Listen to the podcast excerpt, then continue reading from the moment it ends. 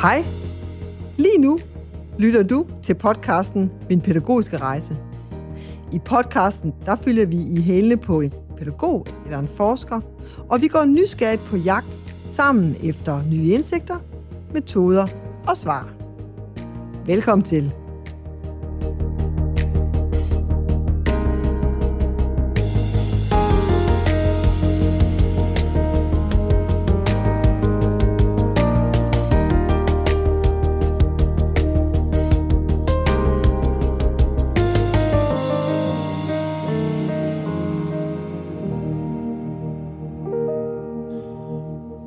Jeg har købt et løbeur, og det kan alt muligt fedt. Jeg kan måle, hvor langt jeg løber, og hvor hurtigt jeg løber, og så bliver jeg også sådan hele tiden påmindet om, hvor godt det går. Jeg får sådan nogle pluspoint og minuspoint, hvis ikke jeg løber hurtigt nok. Og samtidig så er der sådan en kondital, jeg er blevet ekstremt optaget af, skal op, fordi jeg vil gerne være i god form jo. Men så her for en uge siden, så løber det tør for strøm, og så må jeg jo løbe uden uret, og så oplever jeg en helt anden løbetur, hvor jeg faktisk tænker på noget helt andet, end jeg normalt gør, nemlig de her reminder fra mit ur. Så spørgsmålet er, skal jeg løbe med eller uden ur? Og til at hjælpe mig med at svare på det spørgsmål, har jeg fået en gæst, og det er Jens Otto Jensen, som er docent, Ph.D. og forskningsleder. Og det her med løbeuret, det er noget, du kender til? Det kan du tro. Jeg har også altid selv haft det der problem med, at nogle gange løb jeg med løbeur, og synes, det var sjovt, og så blev jeg mega træt af det. Og så lagde jeg det væk i lang tid, og så på et tidspunkt, så har jeg fundet det frem igen. Hvad der sker? Jamen, ja, der er jo bare noget motiverende i at kigge på de der tal, og det er meget målbart, og det tror jeg tilfredsstiller en del af os, at vi kan stræbe efter et eller andet, blive bedre til noget og sådan noget. Det tror jeg er meget naturligt. Ja, for jeg får at vide, at jeg er i de 10% bedste i min aldersgruppe. Så det er jo mega motiverende, kan man sige. Ja, det er da flot. Så kan man ligge derhjemme i sofaen med ondt i benene og kigge på højdekurverne, man har besejret, og få sådan nogle små belønninger i form af sådan nogle badges og alt muligt. Jamen, jeg kan også se, det er et rigtig dyrt løbeur, du har der. Ja, tak. Men Jens Otto, jeg har også en anden grund til, at jeg har fået dig herind i studiet i dag. Og det er jo den her bog, jeg har liggende her, der hedder Sans for Bevægelse. Livsnerven i pædagogisk arbejde, som du har redigeret sammen med Ole Lund. Ja. Hvad er det, I skriver om i den her bog? Jamen altså, det er jo, den handler om bevægelse og pædagogik.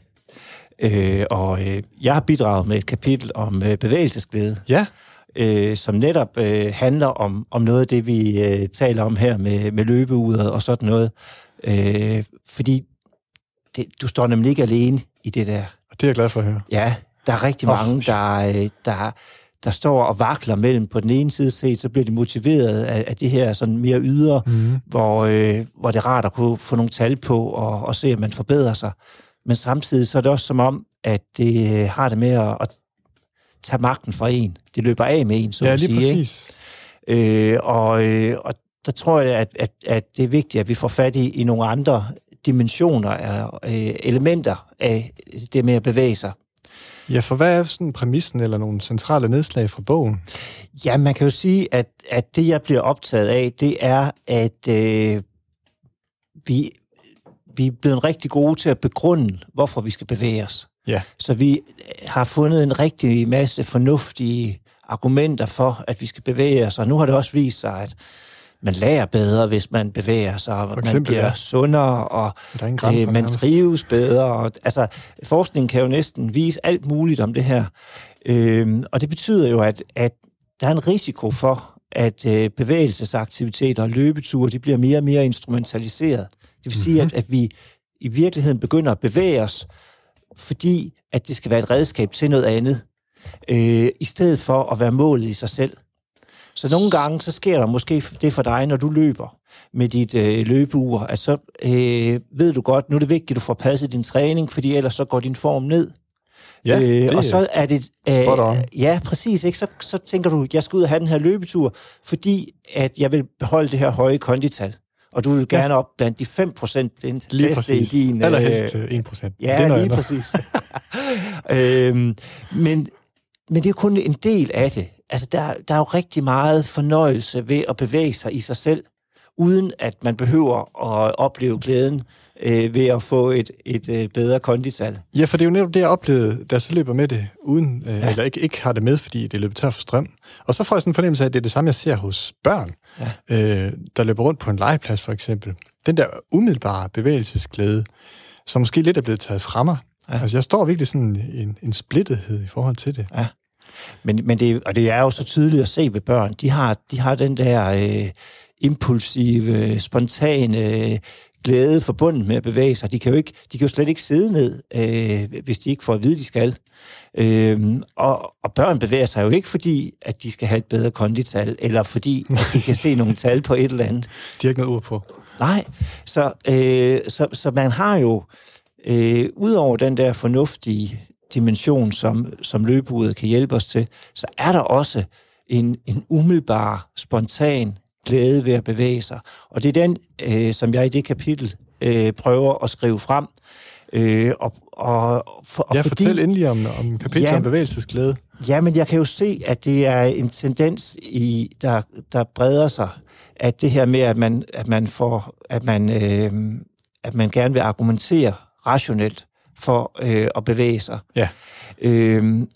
Og så vil jeg jo så gerne slå et slag for det, man kan kalde sådan mere eksistentielle værdier forbundet med at bevæge sig. Altså der, hvor bevægelsen bliver målet i sig selv, og er lønnen i sig selv, eller glæden i sig selv. Og det, der så er ved det her bevægelsesglædebegreb, det er, at der er egentlig mange, der begynder at bruge det. Også i pædagogiske sammenhæng, men der er ikke så mange, der har dykket ned i, hvad det mere præcist betyder. Og det er så det, jeg prøver at udfolde og give en masse eksempler på, hvordan man kan opleve bevægelsesglæde og forskellige former for bevægelsesglæde. Så bevægelsesglæde, det vil for eksempel være Ida på 4, der spænder rundt på legepladsen og bare har det sjovt, fordi hun kan mærke vinden i håret og... Ja, vi kender jo... det er jo... Jeg kan jo huske mine egne børn, da de var helt små, at de kunne jo sidde på gyngen der i timevis nærmest, ikke? Og det er jo den der, der er jo en eller anden rytme, den der kildrende fornemmelse i maven, som giver en helt umiddelbar glæde ved at bevæge sig. Så det er en form for glæde, man kan iagttage hos de der helt små børn. Ja. Hvor man ikke behøver at argumentere for det, eller... Og den opstår sådan lige nu. Og det kan jeg jo sætte mig så meget ind i, lige præcis den her beskrivelse af, hvad bevægelsesglæde er, altså glæde ved at bevæge sig. Men når man sådan kigger på dig, og en form for rejse, du har været igennem, nu hedder den jo Min Pædagogiske Rejse, den her podcast, så ved jeg, at du på et tidspunkt oplever, at bevægelse bliver noget andet, end du kan identificere dig med. Ja, er det så det, der sker, når vi kommer i skole, eller? Ja, altså jeg er jo ikke anderledes end alle mulige andre. Jeg har jo også været 4 år og hoppet rundt og gynget i timevis, og har også haft et løbeur og været styret af det i perioder. Så jeg tror egentlig, jeg har oplevet det, som de fleste i virkeligheden gør. Og så var det her, altså... Jeg har også dyrket meget sport, som jo også er sådan en rationel måde at bevæge sig på, hvor man hele tiden vil forbedre sig og træner systematisk og sådan nogle ting. Og det er der også en fantastisk glæde forbundet med. Men det jeg så opdagede, det var jo, at ikke mindst i forbindelse med sådan noget som skolereformen, hvor man indfører 45 minutters motion og bevægelse om dagen. Det er sgu godt. Så får de 45 minutter, så kan de en masse mere. Så lærer de noget. Det er præcis, ikke også? Og det er fordi de væsentligste argumenter, de handlede om, at der var noget forskning, som viste, at man faktisk kunne fremme læringen ved at være fysisk aktiv. Ja.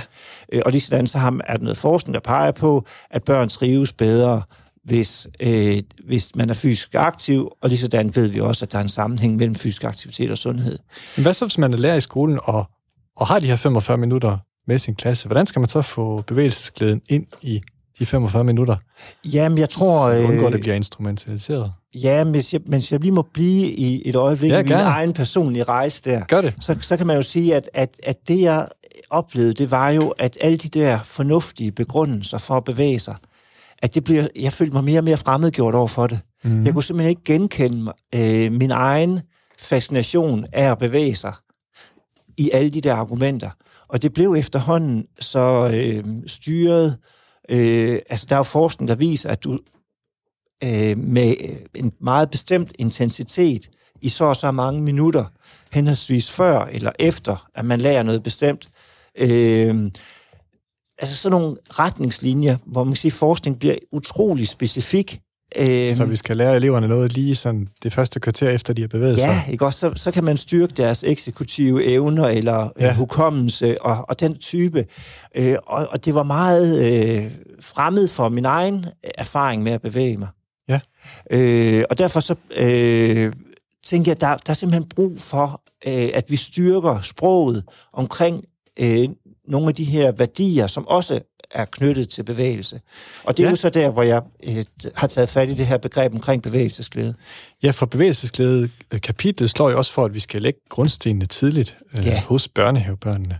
Fordi en af de former for bevægelsesglæde, du beskriver, er også den her mere vane, grundstenslæggende, identitetsskabende bevægelsesglæde. Sådan kan man sige, når jeg bevæger mig tidligt, så bliver jeg måske ved med at bevæge mig, når jeg bliver ældre.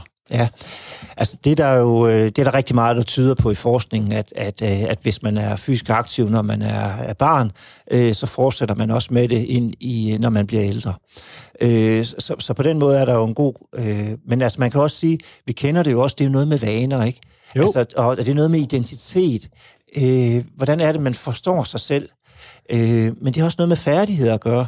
Altså for eksempel, hvis man kan lave forskellige bevægelsesaktiviteter, hvis man har lært at løbe eller lært at stå på ski, så har du et større repertoire og har måske lettere adgang til at opleve nogle af de her glædesfyldte oplevelser, der kan være ved at bevæge sig. Så på den måde tænker jeg, at det er rigtig vigtigt også, at man ved de små børn får fyldt en masse bevægelse på, men også varieret bevægelse, så man selv kan finde ud af, hvad er det egentlig, man godt kan lide, for det er jo ikke alle, der gider løbe. Får prøvet nogle forskellige ting tidligt i livet. Ja. Men så kommer jeg jo i skole. Jeg kan godt huske, i 7. klasse, der skulle håret jo sidde perfekt, ikke? Jeg ville jo helst ikke ud og have idræt, for så skulle jeg bruge en masse gelé bagefter til mit hår, så det sad rigtigt. Hvad sådan gør jeg her som lærer i skolen, der har idræt eller bevægelsespauser med de her børn, i forhold til en forfængelighed, en form for identitet. Ja.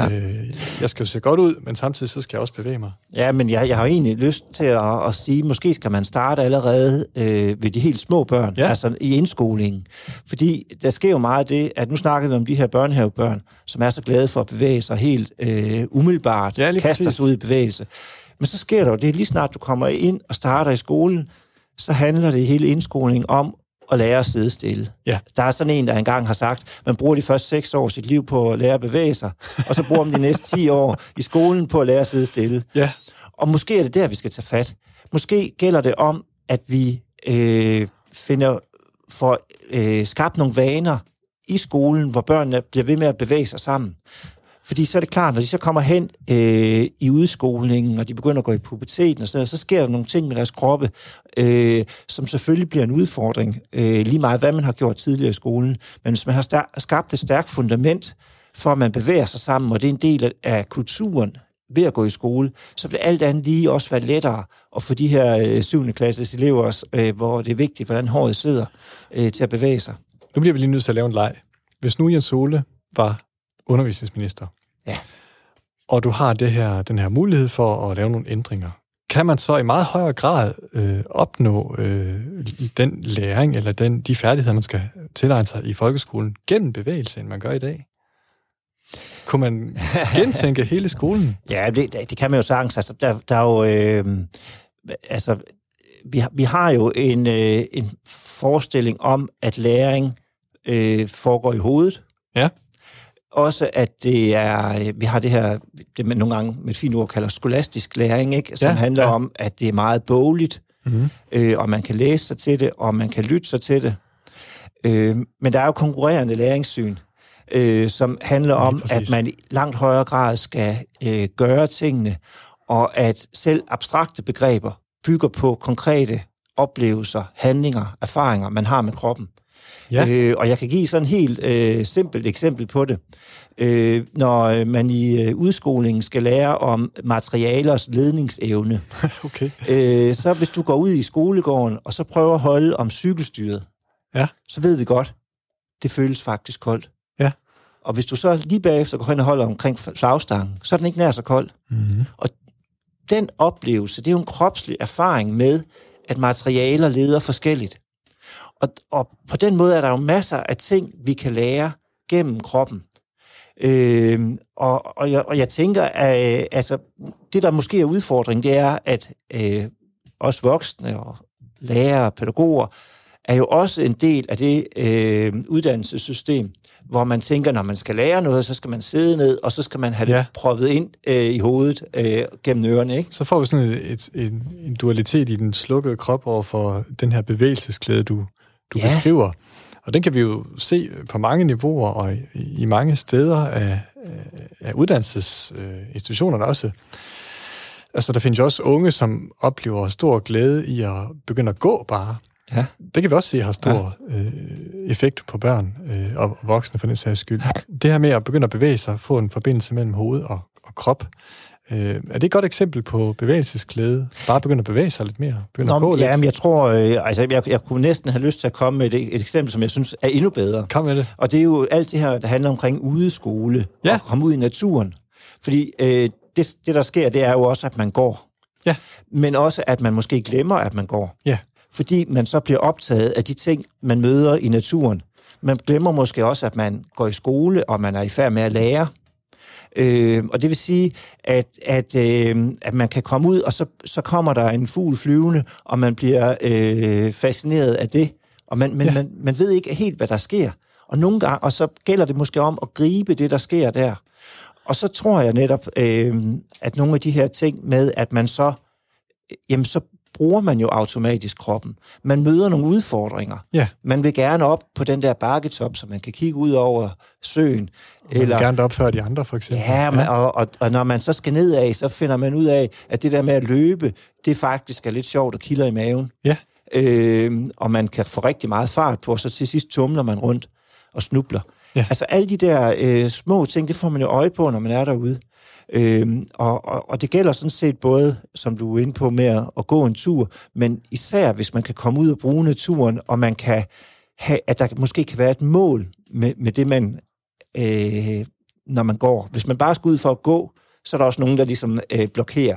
Yeah. Så igen, hvis man kan finde et eller andet, som kan tænde gnisten eller skabe glæden ved bevægelse, så tænker jeg, at man når rigtig langt. Et citat her fra bogen, der står: "Så længe man er i live, vil der ikke forekomme et tidspunkt helt uden bevægelse." Ja. Og det er jo lige præcis ind i det, du siger, at der er hele tiden bevægelse i os. Små muskelbevægelser, hjerneaktivitet osv. Jens Ole, hvad har du lært af den her rejse? Hvad kan man sådan tage med sig fra den?